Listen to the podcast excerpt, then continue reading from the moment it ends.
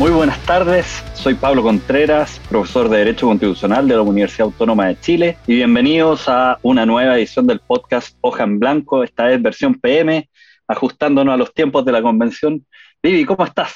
Bien, Pablo, ¿y tú cómo estás? Bien, pues aquí me, veo corriendo. Acabo de llegar a, la casa para conectarnos en este programa. Estuve en la mañana en la, en la convención, así que interesante, interesante ver de adentro las cosas que están pasando. De hecho, te, estuve, te estuve mirando. Estuve mirando y estos días en general ha sido súper difícil concentrarse en el trabajo con tanta cosa interesante que está pasando en la convención.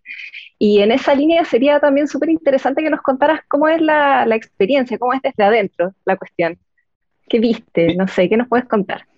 Eh, mira, yo, a mí me ha tocado ir al Congreso en varias oportunidades. Eh, y esta semana partieron las convocatorias a audiencia y, se empezaron a materializar la audiencia. O sea, el miércoles partió la comisión de ética, la primera comisión teniendo, recibiendo invitados, invitadas. Em, entonces tiene algo de parecido. El, secretario de cada comisión te contacta, el secretario, secretaria, eh, te pide que envíes el material eh, con anticipación. Eso es súper, súper parecido al Congreso. Pero claro, volver a, la sede del Congreso Nacional ahora con otros representantes es muy distinto. Entonces, em, estábamos ahí en el pasillo con, otros con otros invitados a, las audiencias públicas eh, y entonces, claro, veíamos pasar a, no sé, pues, eh, Rodrigo Álvarez de la Comisión de Reglamento, que hoy día está de cumpleaños, eh, Bernardo de la Maza, que se paseaba entre la Comisión de Ética y la Comisión de Medios. Qué sé yo, estuve un rato conversando con, el, eh, con, uno de los voceros del colectivo socialista, que es Ricardo Montero. Em, en fin, eh, eh, creo que, que, hay bastante movimiento. quienes, quienes conocemos de cerca el trabajo legislativo, sabemos que más allá de las sesiones, estas personas están siempre trabajando. Parte de sus conversaciones son trabajo y es, en esos pasillos también se trabaja. Entonces, hay algo bien, bien interesante. Y desde el punto de vista de las audiencias, em, donde hay muchas muchas personas. En la comisión de reglamento en donde estuve hoy día, creo que hay más de 150 invitados, eh, tanto personas naturales como instituciones. Y, nos tocó 10 minutos para exponer nuestras ideas y luego teníamos eh, un tiempo de pregunta y respuesta. Entonces, yo creo que hay un genuino interés de parte de los convencionales, los y las convencionales, de conocer eh, las impresiones del público. La comisión de reglamento, además, va, va, a ser un documento en donde da cuenta, responde, digamos, las afirmaciones y la información que entreguen las personas que asistimos a la, a la audiencia, así que todo interesante. ¿ah? Yo, yo, creo que también hay, hay algo que, que, me llama mucho la atención, porque los convencionales, los y las convencionales son muy distintos a los parlamentarios. Eh, y en general los parlamentarios andan formales, es como la tenía de tribunal, ya, y lo más osado es que se sacan la, corbata y, sí, hay algunos más jóvenes que, andan con zapatilla, pero igual con chaqueta, qué sé yo. En cambio, los convencionales son muy distintos eh, y ahí hay una diversidad eh, bien, interesante. Entonces, creo que, como órgano representativo, eh, nada, estar ahí, verlo, es muy distinto a solo ver las cámaras y escucharlos cuando, cuando prenden los micrófonos. Y me imagino que después nos vas a contar también tu, próxima experiencia, porque creo que esta no es la última participación que tienes ante las comisiones, ¿no? Sí, solicité audiencia en la comisión de ética, estamos citados, eh, me citaron para el lunes a las tres y media, veremos qué pasa. Una comisión que ya ha tenido varias audiencias em, eh, y me parece que, que, que, claro, la organización, esto lo hemos venido conversando, de a poco la, la convención ha ido armando comisiones pero algunos temas se están superponiendo. Entonces, la Comisión de Ética hay algunos temas que se superponen con la Comisión de Transparencia y Medio, que parte del ajuste va a, va a darse con el correr de los días. ¿ah? Y, y, para qué decir después con la discusión de fondo, la discusión sustantiva, ahí también es posible que muchos temas se vayan superponiendo. Y como tú bien decías, hemos visto en los últimos días cómo se ha ido complejizando la, la labor de la convención cómo se han ido constituyendo estas distintas comisiones, eh, estas eh, cinco nuevas comisiones que se, que se crearon ¿no? y que la próxima semana también empiezan con sus propias audiencias. Además, vimos esta semana la ampliación de la mesa directiva, que tiene una composición paritaria, plurinacional y diversa. Eh, esa también es una, una, novedad bien interesante. Se incorporan dos convencionales a la mesa directiva ampliada, representantes de los pueblos originarios, más cinco otras convencionales y convencionales eh, de distintas fuerzas políticas. Y sobre ese punto hubo una, una fuerte controversia, porque eh, algunas convencionales, algunos convencionales planteaban un sistema de designación de los integrantes de las vicepresidencias, de las nuevas vicepresidencias, que fuera similar a aquel con el que originalmente se designó a Elisa Loncón y a Jaime Baza, ¿cierto? Y que privilegia a quienes obtienen las, las primeras mayorías, versus el sistema que finalmente terminó imponiéndose, que era un sistema de patrocinios, y que permitía una integración precisamente más plural, más, más diversa. Eh, pero ya ese fue el sistema que, que se impuso y eh, permitió efectivamente la, la, representación de distintos sectores políticos. Eh, es interesante esta cuestión desde el punto de vista del derecho comparado. cuando uno analiza convenciones constitucionales, asambleas constituyentes en general, los órganos directivos claro, tiene una estructura que, puede ir variando, em, pero eh, la estructura de esta convención, que se decidió una estructura bastante de consenso, en donde prácticamente todos los sectores, bancadas, comités, listas o facciones, como lo quieran llamar, eh, no, podemos decir partidos, básicamente, eh, sí tienen representación y están ahí para que tratar de conducir la convención con ciertos niveles de consenso. Em, y que las diferencias de conducción se procesen al interior de, de, ese órgano. Creo que es interesante mirar esto, porque, porque es obvio que este es un órgano muy ad hoc, muy especial, pero, em, como lo hemos dicho en varios capítulos, eh, estas decisiones tienen proyecciones desde el punto de vista del tipo de sistema político que, que, con el cual queremos enfrentar la crisis de las instituciones, las crisis de confianza y, y cómo enfrentar nuevos acuerdos políticos. Así que nada, yo, yo leía, por ejemplo, tempranito hoy día em, un newsletter que tenemos a, su editora invitada y, ya la vamos a, introducir. Eh, y entonces, también en las vicepresidencias hubo ahí pugnas entre los mismos sectores, alianzas o listas, em, tanto por la izquierda, digamos, como por la derecha. Em, creo que, que, este tipo de cuestiones van a, van a ir limándose. La, la, esta vicepresidencia colegiada permite poder hacer este, este tipo de em, acuerdos y consensos superpuestos para que se avance en una administración y dirección mucho más consensuada. Pero no gastemos más tiempo, hay, muchos temas que pasaron en la semana, denuncia en la Comisión de Ética, presupuesto y polémica sobre el gasto ejecutado. Eh, pero hablemos de, una cuestión que, que, viene acompañando a la convención y que el lunes empezó a resolver, y para eso tenemos eh, que es sobre los medios de comunicación, la transparencia, la difusión y una serie de cuestiones que acompaña una, una convención constitucional del siglo XXI con redes sociales, con, con un mundo de fake news. Eh, y para eso hoy día tenemos como invitada a Francisca Skoknich. Francisca es periodista y tiene un máster en Public Administration por Columbia University y es cofundadora y editora del chatbot periodístico Robot Labot. En una edición anterior yo ahí en mis notas al pie había recomendado el newsletter, me llegó tempranito, así que nuevamente lo recomiendo. Francisca, qué gusto de tenerte aquí para poder conversar sobre estos temas. Muchas gracias por la invitación. Estoy muy contenta de estar aquí en este podcast tan famoso en el mundo legal. famoso, por favor. Eh, eh, eso sí que es un concepto relativo, eh, digamos. Oye, oye, Francisca, yo te vi interactuando por Twitter, eh, no, no, solo esta semana, sino que las previas, con convencionales, con periodistas, a propósito de, una polémica que entiendo que ya estaría zanjada sobre la prensa en la convención y el reporteo, y, los accesos y los controles y las restricciones sanitarias.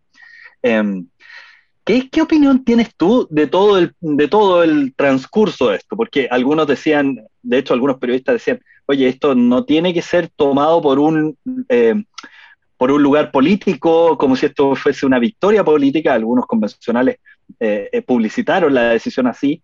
Otros decían, mire, nosotros queremos reportear y que el público decida los contenidos, etcétera. Eh, ¿cómo, ¿cómo, observas tú un poquito desde la mirada periodística, pero también no teniendo que estar eh, eh, tomando esas decisiones? Sí, mira, yo, a mí me, interesó mucho el tema y por eso me involucré en alguna de las conversaciones, no tanto por, porque quiera acceder, que, que, en algún minuto va a ser interesante hacerlo, sino porque hay, hay dos principios que estaban como eh, en, juego en, en, ese debate que yo creo que, que era importante eh, no dejar que se tomara la discusión, ¿ya? El primero tiene que ver con eh, la percepción que existe del trabajo de los medios y la politización de eso, ¿ya? en parte, si ustedes, no sé, vieron las primeras reuniones del Pleno, varios convencionales de la lista del pueblo y, de otros sectores eh, cercanos a la lista eh, plantearon la importancia de que la prensa tuviera acceso eh, y que no se dejara acceder solamente a los medios tradicionales, sino, y la cita, no, me acuerdo quién lo dijo, pero más, más de uno lo dijo, hay que darle acceso a los medios que nos ayudaron a llegar aquí. ¿ya? entonces, ese era un poco el tono de la discusión. Eh, igual político, digamos, eh, más que pensando en, la comunicación, en la importancia de la comunicación. Eh, el tema se lo tomó la derecha, que majaderamente durante las reuniones del Pleno y también en las comisiones planteaban así de la nada, quiero decir que es importante que entre la prensa, etc. Y, el tema tomó vuelo en la, comisión de reglamento, porque la comisión de reglamento sesiona en el hemiciclo de la Cámara, de la antigua Cámara, y por lo tanto eh, son, si no me equivoco, 31 convencionales, más los secretarios, el equipo de apoyo, y eh, esa, esa sala tiene un aforo para 80 personas. Em, y hasta ahora la restricción para que la prensa, ingresara era el aforo por temas sanitarios. Entonces, tenía sentido eh, decir, bueno, quizás no pueden entrar al pleno cuando hay 80 convencionales sesionando, pero ahora somos muchos menos, dejemos que la prensa entre. y ahí em, probablemente eh, un poco por la presión de la derecha, los convencionales de, izquierda reaccionaron en contrario. Y ahí eh, la, que fue más eh, proactiva en, eh, en, poner restricciones a la prensa fue la convencional Bárbara Sepúlveda, comunista, que dijo em, que había hablado con algunas em, expertas en comunicación política y le habían dicho que no era bueno que eh, se dejara transmitir las sesiones por los medios, que se iba a sacar de contexto, y, otras convencionales más también de izquierda salieron un poco en la línea de que no había que dar acceso a los medios. Y ahí empezó esta discusión que después saltó a las redes sociales, como todo. Esta ha sido una discusión en que todo termina, tiene un pie en las redes sociales. Em, y eh, a mí lo que me preocupa de esa discusión eh, es que se politice la labor de los medios de comunicación como olvidándonos que los medios cumplen un rol en la democracia, ¿ya? Eh, y esta convención constitucional es particularmente clave en eso. Eh, y no pueden ser los medios, la labor de los medios no puede ser un botín de ningún sector político, digamos, ni de la derecha ni de la izquierda. Eh, entendiendo que tenemos un sistema de medios imperfecto, que pueden haber críticas a las líneas editoriales, al contenido, etcétera. Eso es parte de, de la discusión, digamos. pero me parece peligroso que en una instancia como esta, que además va a definir probablemente lo que es el derecho a la información y un montón de cosas relevantes, eh, haya quienes quieran poner restricciones a los medios. Eh, y son restricciones no de informar, digamos, pero de creer que basta con poner transmisiones en línea, que son súper importantes, digamos. Yo valoro mucho el esfuerzo que ha hecho la convención por tener todo que lo podamos ver en línea, eh, para satisfacer em, eh, el acceso a la información de lo que hay en, en, la Cámara porque los medios son peligrosos y pueden desvirtuar lo que estamos diciendo. Yo creo que es, es, eso a mí me parece riesgoso que sea un discurso que empiece a tomar fuerza entre los convencionales y en, el mundo externo, digamos, en las redes la discusión se dio justamente eh, a partir de que Paula Walker, que fue jefa de prensa del gobierno de Chile, dijo en un, eh, en un webinar, una transmisión por YouTube que se viralizó, que en el fondo la derecha estaba pidiendo esto porque quería em, influenciar, eh, influenciar a la prensa y que por lo tanto, em, en, fondo, ella después ha dicho que en realidad ella está a favor de que entre la prensa y que la prensa actúe, pero lo que transmitió en eso fue que en realidad nos iban a, nos iban a manipular y que esto era muy peligroso. Eh, y eh, era un diálogo con la periodista Alejandra Matus, que dijo que bueno, pero que los periodistas no pueden pretender estarse paseando por el, por el pleno, eso no sucede en ninguna parte. Que tampoco, que es como una caricatura también, como que los periodistas estuvieran pidiendo un acceso más allá de lo razonable y nadie había pedido eso, digamos. Eh, entonces, mi intervención, más que por interés personal de entrar, fue porque creo que, es un tema delicado en momentos polarizados en que los discursos contra los medios son tomados por los extremos eh, y, que, y, que, es importante que los convencionales eh, entiendan que la relevancia del rol de la prensa. A mí me, me gusta mucho la reconstrucción que haces tú de, de cómo se fue desarrollando el, el, debate, ¿no? Y cómo partió con una cuestión sanitaria y luego con, derivó en acusaciones de intentos de farandulización de la convención, acusaciones en cuanto a los sesgos de los medios, eh, el planteamiento de riesgos de ridiculizar y deslegitimar o desacreditar el trabajo de la, de la convención, el temor de que se contribuya a desinformar, eh, eh, incluso se, habló de que los medios interpretan y, y que más específicamente que pueden ser instrumentalizados por grupos de, interés, en fin. Eh, y, todo eso cobra cierto sentido en el contexto de una crisis muy potente de desconfianza hacia el poder en general, eh, incluyendo a la institucionalidad, pero también a los medios, ¿cierto? Entonces, me gustaría conocer un poco más tu opinión acerca de esto y si crees que hay, hay algo de razón en parte en esas críticas y si es así, ¿qué podemos hacer para evitar que ese riesgo se materialice? Em, y, que, si pudieras profundizar un poco también en, el aspecto de la contribución que hacen los medios a la democracia, a la transparencia. Primero el tema de la farandulización, yo creo que es un riesgo eh, real, en algún momento se vivió en la Cámara de Diputados. Em, y probablemente hay que tomar algunas medidas para que eso no ocurra, ¿ya?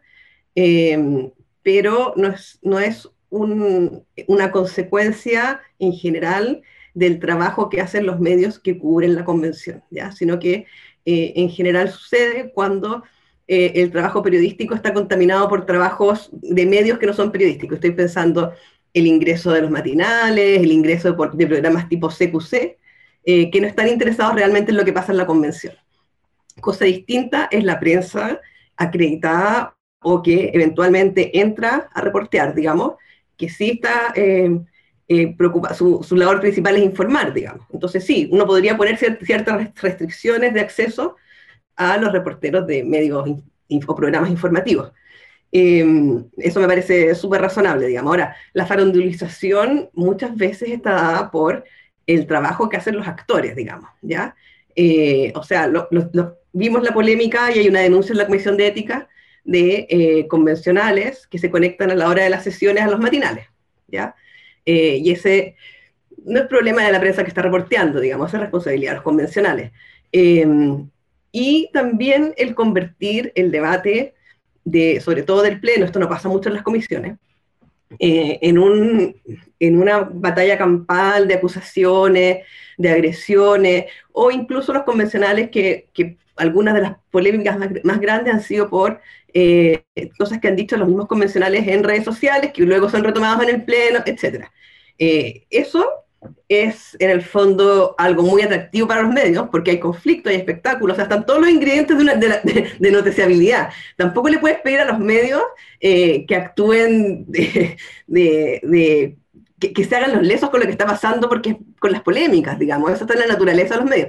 Evidentemente uno esperaría que los medios no centraran toda su cobertura en eso, em, que, en el fondo que fueran, que cumplieran con su responsabilidad de informar aquello que es relevante, pero que ignoren eso es muy difícil, sobre todo para la televisión, digamos, porque hay un show pasando gratis ahí eh, en streaming, em, y ahí la responsabilidad es de los convencionales. Entonces, echarle la culpa a los medios porque se van a centrar en los conflictos cuando se están tratando de tirano, de que están haciendo show, etcétera, em, digamos, está perdido el foco, digamos, si, la, si todos los que, todo, lo, todo lo vemos en, en, nuestras casas, en nuestros computadores, digamos. Eh, y respecto al rol de los medios, sí, mira, esto yo creo que es el evento político, por llamarlo de alguna forma, más importante que nos va a tocar vivir y sobre todo por su relevancia en el, futuro, digamos. Y, y, los medios son relevantes para contarle a la gente lo que está pasando, ¿ya? parte del debate así, oye, pero si está todo en streaming, nadie puede, yo, yo lo hago, pero aparte de yo que me pega, nadie puede estar todo el día sentando, sentado viendo lo que pasa en la convención, ¿ya? Entonces ahí la labor de los, de, los medios es extraer lo que es más relevante, jerarquizar, eh, explicar cosas que van a ser complejas. Todavía no, no, entramos en temas tan complejos, pero en algún momento vamos a entrar, digamos. Eh, contar quiénes son los principales actores, un montón de cosas que son información que la gente necesita para formar sus ideas políticas, para tener un punto de vista respecto de lo que está pasando y eventualmente para decidir en un plebiscito de salida cómo va a votar. eso es lo que estamos construyendo. Eh, y ahí hay medios más o menos responsables, digamos, pero, pero es, un, trabajo importante. Eh, yo el otro día calculaba que el martes, por ejemplo, cuando empezaron a, funcionar todas las, las comisiones, eh, en que la mañana se sesionó todo, toda la mañana en pleno y en la tarde hubo siete u ocho comisiones, esos son 24 horas de transmisión. O sea, si yo hubiera querido realmente poder ver todo lo que pasó ese día, habría que estar, tenido que estar 24 horas seguidas mirando, lo cual es humanamente imposible, digamos. Entonces ahí es importante el trabajo de los medios y ahí también es importante el acceso. Yo no sé si ustedes saben, pero hoy en día lo que los medios tienen una carpa, literalmente una carpa blanca, que me imagino que la viste hoy día cuando, cuando fuiste, Pablo, que está instalada justo afuera de la entrada de la cámara, ¿ya? Cuando uno entra por calle compañía. Y en, en, esta carpa hay una mesa con computadores, con una pantalla que transmite una de las sesiones, digamos. Em, y eh, los periodistas están ahí esperando que salgan los convencionales, ¿ya? Y ahí hay un pequeño atril, por llamarlo de alguna forma, con micrófonos de todos los canales. Eh, y los convencionales que quieren aparecer en la televisión o quieren hacer declaraciones se paran ahí y hablan, ¿ya? Básicamente. Ese es el, eh, entonces, em, es un trabajo que, tal como está condicionado, digamos, en que las fuentes, los actores, los convencionales deciden cuánto van a hablar y lo que van a decir, ¿ya? Em, porque, porque en el fondo es un punto de prensa de, de pregunta grupal, digamos, ¿ya? Mm. Que eso es un modelo, digamos, pero, pero, pero no es un modelo en que le entrega a la prensa demasiada autonomía em, para decidir qué es lo que va a reportear eh, y en el escenario que les estoy diciendo, en que hay 24 horas diarias de, transmisiones, eh, en que puedan tener conversaciones de pasillo eh, con asesores, con... Tú mismo lo, decías, Pablo, el trabajo muchas veces se hace en los pasillos. con asesores, con los mismos convencionales, con funcionarios que estén trabajando ahí, que nos permitan tener como alertas de lo que está pasando y que no alcanzamos a ver, porque es humanamente imposible verlo todo. Entonces ahí el acceso es importante eh, y sí se puede hacer un símil con lo que pasa en el Congreso, donde también las comisiones sesionan de manera paralela, eh, cuando, cuando no está la, la, sala, e incluso a veces sesionan al mismo tiempo que la sala. Eh, y el trabajo que hacen los, los, periodistas del Congreso sí está en los puntos de prensa, donde, donde los, los, los diputados hablan, los senadores hablan, pero, pero un buen reportero de Congreso es una persona que es capaz de eh, hacer un monitoreo, tener fuentes de, actores relevantes que no necesariamente son los que aparecen, ¿ya? que son la gente, las personas que te dan el dato de, oye, ¿sabes qué? Hoy día en la comisión de tal cosa va a pasar algo importante porque el diputado tanto va a proponer tal cosa y tú sabes que tienes que ir allá.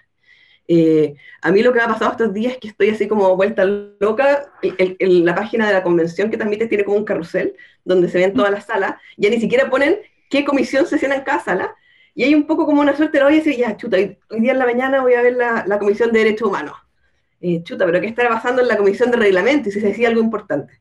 Entonces, e, el acceso es relevante y, y, es relevante también para saber lo que no se dice en la sala, lo que no se dice en las comisiones y todo esto, todo esto, en, eh, y decir, eh, patrocinios para elegir a los vicepresidentes, eh, votaciones para elegir a los coordinadores, todas esas cosas que se negocian en los pasillos y que, los y que los, la pega bien hecha de un periodista que cubre esto día a día debiera ser saber por quiénes las alianzas que se hacen, qué decisiones se toman, etc. Claro, eso tiene un riesgo para los convencionales, no todo lo que se va a decir les va a gustar, eh, pero es parte de eh, cómo funciona el sistema periodístico y el sistema político también. Eh, el querer que se muestre lo que ellos quieren exhibir es mm. en realidad una restricción a la libertad de información. Oye, eh, bueno, yo, yo voy a contar algo que, que, vi hoy día y que es usual, de usual ocurrencia, como bien dices tú, en, el Congreso, digamos, en cualquiera de las dos cámaras. Después de, que expusiera una institución, una, una entidad ante la comisión de reglamento y en el momento del break, del, del receso, donde ventilan la, la, sala, uno de los convencionales constituyentes, que no era particularmente ese sector, no voy a decir nombre, yo no estoy reporteando, pero quiero graficar esto. Em, eh, se acerca, le pregunta, empiezan a conversar, ven que hay puntos en común, ellos también además son, son eh, conocen el medio, saben cuáles son sus diferencias también. Pero, ahí también hay parte del trabajo político, de acercarse, hacer, em, ver en dónde están los puntos de discordia, en qué cosas se pueden hacer concesiones, estantear un poquito eso también, o, de entender mejor algunos insumos técnicos, etcétera. Entonces, eh, em, efectivamente, no es que los periodistas ingresen al hemiciclo, eh, eh, es, el control al hemiciclo siempre ha sido súper restringido. De hecho, no, no, puede ingresar un subsecretario si no lo autoriza la, eh, eh, la sala, por ejemplo. Pero, pero sí, no autoriza. Exactamente, sí es parte del control político incluso.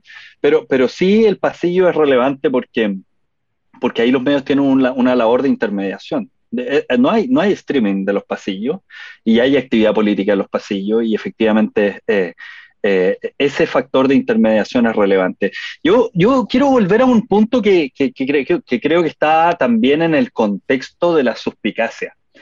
Em, y, y, si nos podéis contar un poquito de, tu mirada, porque yo creo que también hay una sospecha respecto a los medios, pero porque se funde en las circunstancias digitales en las que vivimos hoy día de, de proliferación de información, de masificación de datos, de antecedentes y fotos y etcétera, y ahí se mezcla con este fenómeno que se llama de noticias falsas o fake news, em, que van desde directamente mentiras hasta tergiversaciones, manipulaciones o sacadas de contexto, y todo se mete en la misma juguera. Entonces, eh, esto es interesante porque, de hecho, el, miércoles la Comisión de, Ética, el Programa Naciones Unidas para el Desarrollo, hizo un punto respecto a esto. Dijo, nosotros como institución estamos en una campaña en contra de los fake news y yo creo que parte del desafío de comunicación del trabajo de la Convención tiene una, amenaza, un flanco por, este fenómeno, pero también porque no permite deslindar eh, aquellas informaciones que pueden ser incómodas de aquellas cuestiones que derechamente son mentiras contrastables con los hechos o de sacadas de contexto, de líneas editoriales. ¿Cómo ves tú este fenómeno en una convención del siglo XXI con sus convencionales tuiteando a cada rato y con medios independientes y toda esa juguera de, información? Y ahí respecto a lo que dijo Marcela Ríos, hay, hay, dos temas. Ella, no sé si está de acuerdo conmigo, me pareció que estaba sugiriendo que la Comisión de Ética eh, tenía que ser proactiva en cuanto a establecer mecanismos que sancionaran ese tipo de... no, fue muy clara respecto a cómo, digamos, pero, pero fue como un llamado a ser eh, innovadores en eso. Eh, yo creo que es difícil, pero, pero, pero eventualmente, si, si, se establece una comisión de ética que funcione más o menos como la Cámara, que ojalá mejor que esa, eh, en que sí ha habido sanciones por cosas que dicen los parlamentarios, eventualmente em, las plataformas digitales son, son una plataforma de, comunicación, digamos. Podría ser, o sea, ya hay denuncia el Comité de Ética, entiendo que Garín denunció Logan en la Comité de Ética por una acusación que hizo eh, ante la prensa, digamos. Podría, podría ser eh, una forma de restringir la responsabilidad de los discursos de los parlamentarios, pero pero bueno, ustedes saben que siempre cuando se hace eso, eh, y sobre todo cuando estamos hablando no de injuria ni calumnia, sino de mm, determinar cuando algo es verdadero o falso, eh, hay una tensión fuerte con, con, la libertad de expresión, digamos. Entonces, eh, establecer exactamente qué tipo de, mm, de, medidas puede tomar una comisión de ética no me parece una tarea tan fácil. ¿ya? Em, iba a decir eso, espérate, respecto al PNUD y me preguntaste algo más. Estás, estás muteado. Sí, perdona. ¿Cómo, ves en general este fenómeno? Yo creo que parte de la suspicacia que hay del acceso a los medios es, una mezcla de cosas. Una cosa es la noticia falsa, la mentira, y otra cosa es, digamos, las líneas editoriales o la tergiversación o el sacada de contexto. Sí, seguro que sí. Eh, ahora, pero, perdón, ya me acordé lo que quería decir. Hay otra cosa que debería hacer la, que, la, que, la, que la convención tiene que hacer urgentemente, y, están conscientes de eso en la Comisión de Comunicaciones, es que eh, para la gente es muy difícil determinar lo que es verdadero o falso cuando no tiene con qué contrastarlo. ¿ya? Eh, entonces, por diversas razones, pero, pero una es esta, es importante que la convención tenga un sistema muy robusto de difusión, de, difusión del trabajo que están haciendo, que ahora no existe, digamos. en el fondo, como todas las cosas de la convención, llegaron básicamente sin nada y han estado improvisando. uno de los contratos que había, afortunadamente, era el del streaming, pero no respecto a generación de contenido digerido, que me, que me diga las decisiones que se tomaron hoy día, las, eh, la, las comisiones que se formaron, lo, lo, que, lo que dijo, los, hechos más relevantes del día, digamos. Eh, y lo que se hizo la semana antepasada, creo que fue, es que se pidió en comisión de servicio a una periodista que trabajaba en la Cámara de Diputados, que en realidad los funcionarios de la Cámara y del Senado que han estado en comisión de servicio son los que han hecho que todo esto funcione porque, paréntesis, eh, sin el trabajo de los secretarios, de la gente que conoce la técnica legislativa, no habrían, no habrían podido avanzar nunca. Cierra paréntesis. Pero, pero en términos de comunicaciones hay básicamente una periodista. Eh, entonces, eh, y, no es tan fácil, porque también requiere una plataforma tecnológica eh, que sea mucho mejor que la que hay ahora, digamos, en términos de poder poner en línea todo lo que eh, la, información que se genera. Tú mencionabas hoy día, creo, en, creo que fuiste tú en la comisión de reglamento, eh, el, poder además anunciar lo que va a pasar, que la gente lo pueda seguir. De repente uno, se entera por casualidad porque, alguien lo dijo en redes sociales. Eh, que mañana se suspende el pleno y que en realidad va, va, va a sesionar la comisión. Eso no puede ser, y, y eso es urgente, y en el fondo que haya claridad respecto de lo que se hace, cuándo se hace, lo que se dijo, lo que no se dijo, eh, es un, no es un antídoto, digamos, pero ayuda a que la gente tenga con qué contrastar las cosas que circulan. Eh, luego, eh, y, y, antes de volver a desinformación, también es súper importante ahí eh, el trabajo del registro detallado, digamos. Eh, ayer ayer en, en, la comisión de, de, presupuesto, el fiscal de las Express contaba que en, en la Cámara de Diputados hay dos taquigrafistas que permanentemente están eh, transcribiendo lo que pasa en las sesiones. Eh, ya, eso ahora ya tienen un mes de retraso eh, en claro. cosas que debieran estar en línea muy pronto, porque ya tenemos no sé cuántos videos hay, ya nadie puede revisarlo, digamos. Si yo quiero saber qué decisiones se tomaron, tengo que tener algún lugar donde buscar, porque si no, cualquiera puede decir cualquier cosa, digamos. Eh, es fácil engañar cuando no hay cómo contestarlo. Eh, y respecto a si eso tiene que ver con la percepción de los medios, sí, no, no, no creo que sea lo más importante, fíjate. Creo que mm, en general, eh, en el mundo, digamos, ha habido una campaña deliberada contra la credibilidad de los medios, desde Trump, Bolsonaro y compañía, pero también otras personas en el mundo político. Eh, y en el fondo tenemos un sistema que tiene, sistema de medios que tiene problemas, eh, todos los conocemos, digamos, de concentración, de falta de diversidad de las líneas editoriales. Eh, y, lo que ha, y lo que ha surgido yo, yo, yo, lo felicito, digamos, y, y, de alguna manera soy parte de eso, eh, son muchos medios pequeños de, de, información digital que de alguna manera ayudan a contrastar la, la, la, falta de diversidad de miradas, eh, pero que también generan, eh, por lo menos lo que uno ve en redes, como una cosa media de campaña, como eh, el que no piensa, el, el, cuando el medio no piensa como yo, to, todos los medios que no piensan como yo están mintiendo. y, eso, y, eso, yo creo que, que es bien peligroso es como la, una percepción de falsa objetividad, como la, la, objetividad es lo que, mm. lo que está de acuerdo conmigo. Eh, y en ese sentido los medios tradicionales, los diarios, la televisión han perdido mucha, mucha credibilidad. Eh, y más allá de la falsa diversidad, falta de diversidad, yo creo que es peligroso. O sea, en la medida en que la gente deje de, de que no haya un medio eh, que permita informar de todas las estoy pensando en un diario que tiene distintas secciones, que está en la moneda, que está en el Congreso, que está en la convención, que está en los tribunales, ya, eh, más allá de que pueda ser un medio de derecha, que a lo mejor no me gusta su, la, forma en que, en, que, en que da cuenta de las noticias, es importante para la sociedad, digamos, aunque, aunque, eh, aunque quizás deberíamos, necesitamos más, necesitamos más diversidad, eh, el, el de ya no decir el eslogan del Mercurio miente, digamos, que, se nos quedó, ya, ya, llevamos cuántos, 50 años con el eslogan pegado.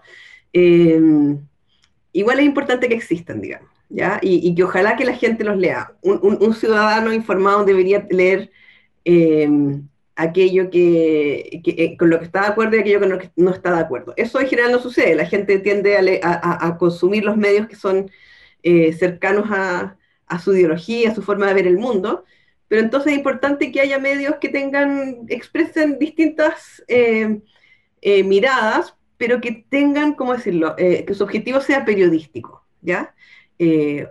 Durante el estallido se multiplicaron eh, medios, muchos solo en redes sociales, que fueron súper importantes para demostrar lo que los medios tradicionales no estaban mostrando. Fueron realmente muy importantes, sirven para el registro de las investigaciones de derechos humanos, etc. Eh, pero son medios que son cuyo objetivo no es informativo en términos de, servicio público, digamos, ¿ya? Eh, lo, han, cumplido, digamos, pero, pero ellos básicamente tienen una bandera ideológica que defender y, eso ha generado que el choque con los medios tradicionales sea más fuerte y, se agudiza esa sensación de que eh, me están mintiendo, no sé a quién creerle y para qué van a dejar que entre, entre los canales de televisión si van a farandulizar todo. A mí me, gustaría que retomáramos eh, la labor de difusión del trabajo de la convención. Eh, dentro de, de, toda esta reacción frente a los medios de comunicación, usualmente se plantea, pero ¿para qué necesitamos más? ¿Para qué necesitamos la prensa si está el streaming, si está en la sala con los documentos en línea, ¿cierto? Con las votaciones, con las peticiones de palabra, con los documentos que se van a discutir en, cada sesión, en fin.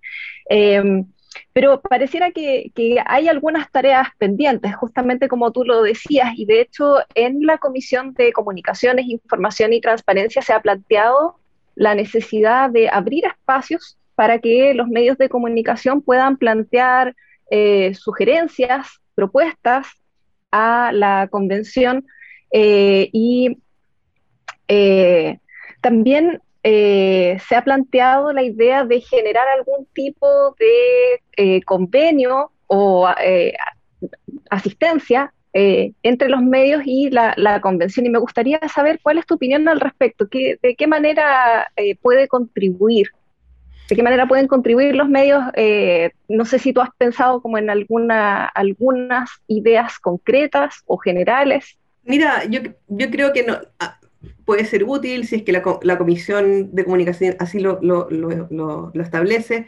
escuchar la opinión de los periodistas que cubren habitualmente el sector, eso no está de más, digamos, en, en, el Congreso eso también pasa, que ellos tienen incluso una directiva que eh, interactúa con las personas que están a cargo de, de la Cámara y del Senado.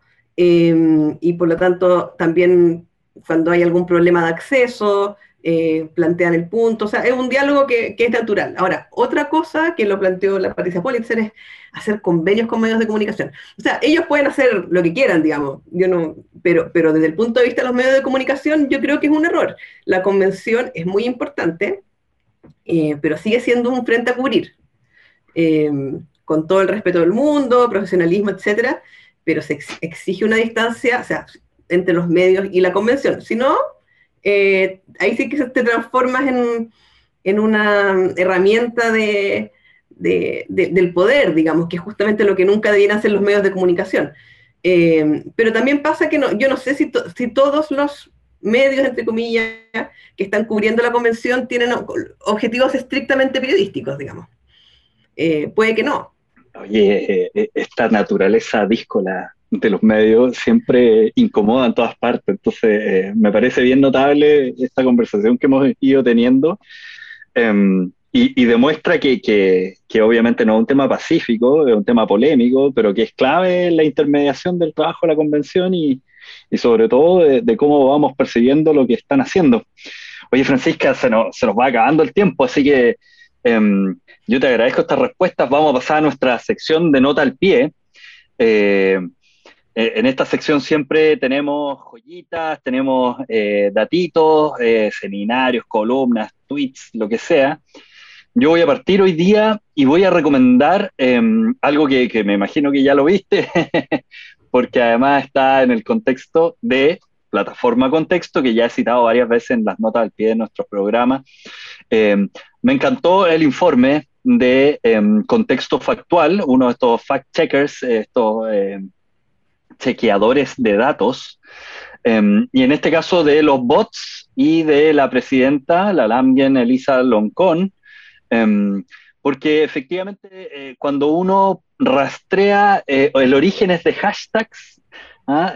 como en este caso destitución de em, de la presidenta de la convención, eh, y hay varias herramientas para hacerlo, uno se da cuenta de cómo el mundo de las redes sociales y de ciertas tendencias y de, y de, y hashtags que, que, a veces tienen mucha preponderancia están fabricados por ejércitos de bots o de, digamos, de software que generan cuentas, que, que van tuiteando y retuiteando eh, y que tienen ciertos polos de de, desinformación o de mezclar cosas para tratar de ganar popularidad en red.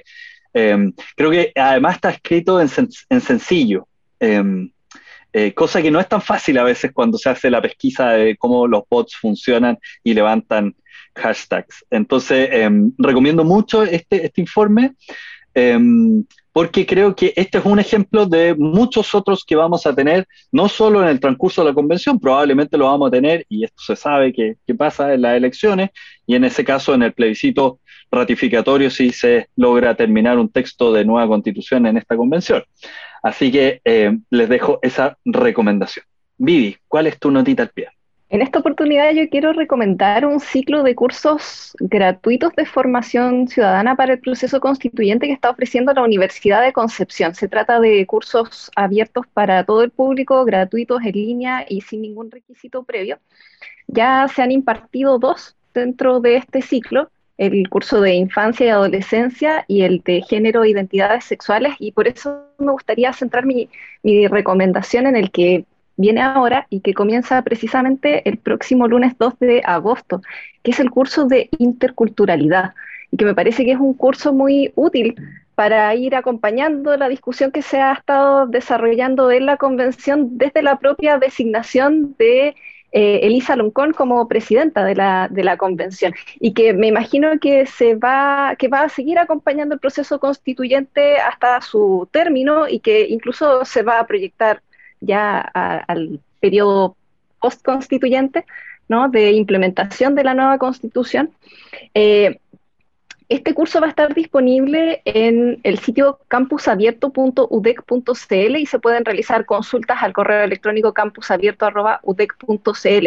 En este curso, eh, que tiene cuatro módulos, se van a explorar los alcances y desafíos que plantea la diversidad cultural e intercultural, las dimensiones éticas de la interculturalidad y sus proyecciones en, dos ámbitos de políticas públicas que son el área de salud y de la educación. Así que eh, me parece súper interesante. Échenle un vistazo si pueden.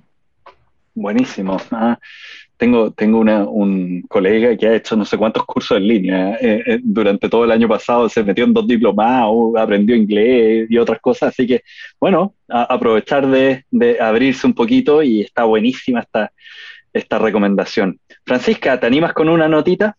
Sí, yo voy a hacer una recomendación no periodística y ad hoc al, aquí a, este podcast y, al medio que lo transmite también. Eh, es, un, es un newsletter, pero no es la constituyente, es un newsletter que se llama Informativo Constitucional em, y que llega diariamente eh, y que está hecho por los ayudantes del Departamento de Derecho Público de la Facultad de Derecho de la Universidad de Chile. Y ellos hacen un trabajo titánico de ver todas las comisiones y todas las sesiones eh, y hacen más que un resumen, la verdad. Eh, realmente eh, transcriben gran parte de lo que ahí se conversa, lo más importante. como les decía, yo creo que es grave que no tengamos registro escrito de lo que está pasando. ustedes, los abogados, saben lo importante que fueron los registros de la Comisión Ortúzar. y esto este es el órgano democrático, abierto, y por lo tanto es muy bueno que exista alguien que esté por mientras informalmente eh, haciendo este registro. Ellos se demoran como 48 horas, en, van como un poco de retraso, digamos, pero es un trabajo, o sea, llegan un PDF de 50 páginas en que yo puedo ver exactamente qué pasó en cada comisión, quién dijo qué, o sea, si quieren estar al día, eh, me parece un muy buen producto. Si lo quieren para suscribirse, tienen que seguir la cuenta de Twitter que se llama informativo-cc y ahí está el link para suscribirse. Es, muy bueno, es muy bueno. yo, deberíamos hacer un compilado de, de, informativos, newsletter, observatorio. Hay varios, ¿va? Em, pero, pero este es muy, muy bueno. Eh, es, de, los mejorcitos que, que he leído. Así que gracias Francisca, gracias, gracias por esa recomendación. Te queremos agradecer que nos hayas podido acompañar el día de hoy. Eh, a ti también, Vivi, eh, a la distancia. Em, estamos cerrando un nuevo capítulo de Hoja en Blanco. Tenemos eh, un gran programa ya proyectado para la próxima semana. Así que si la convención mediante nos permite seguir trabajando, vamos a tener otro, otro programa la próxima semana. Viernes volveríamos a la misma hora. Eh, soy Pablo Contreras, profesor de Derecho Constitucional de la Universidad Autónoma de Chile y este fue un nuevo capítulo de Hoja en Blanco.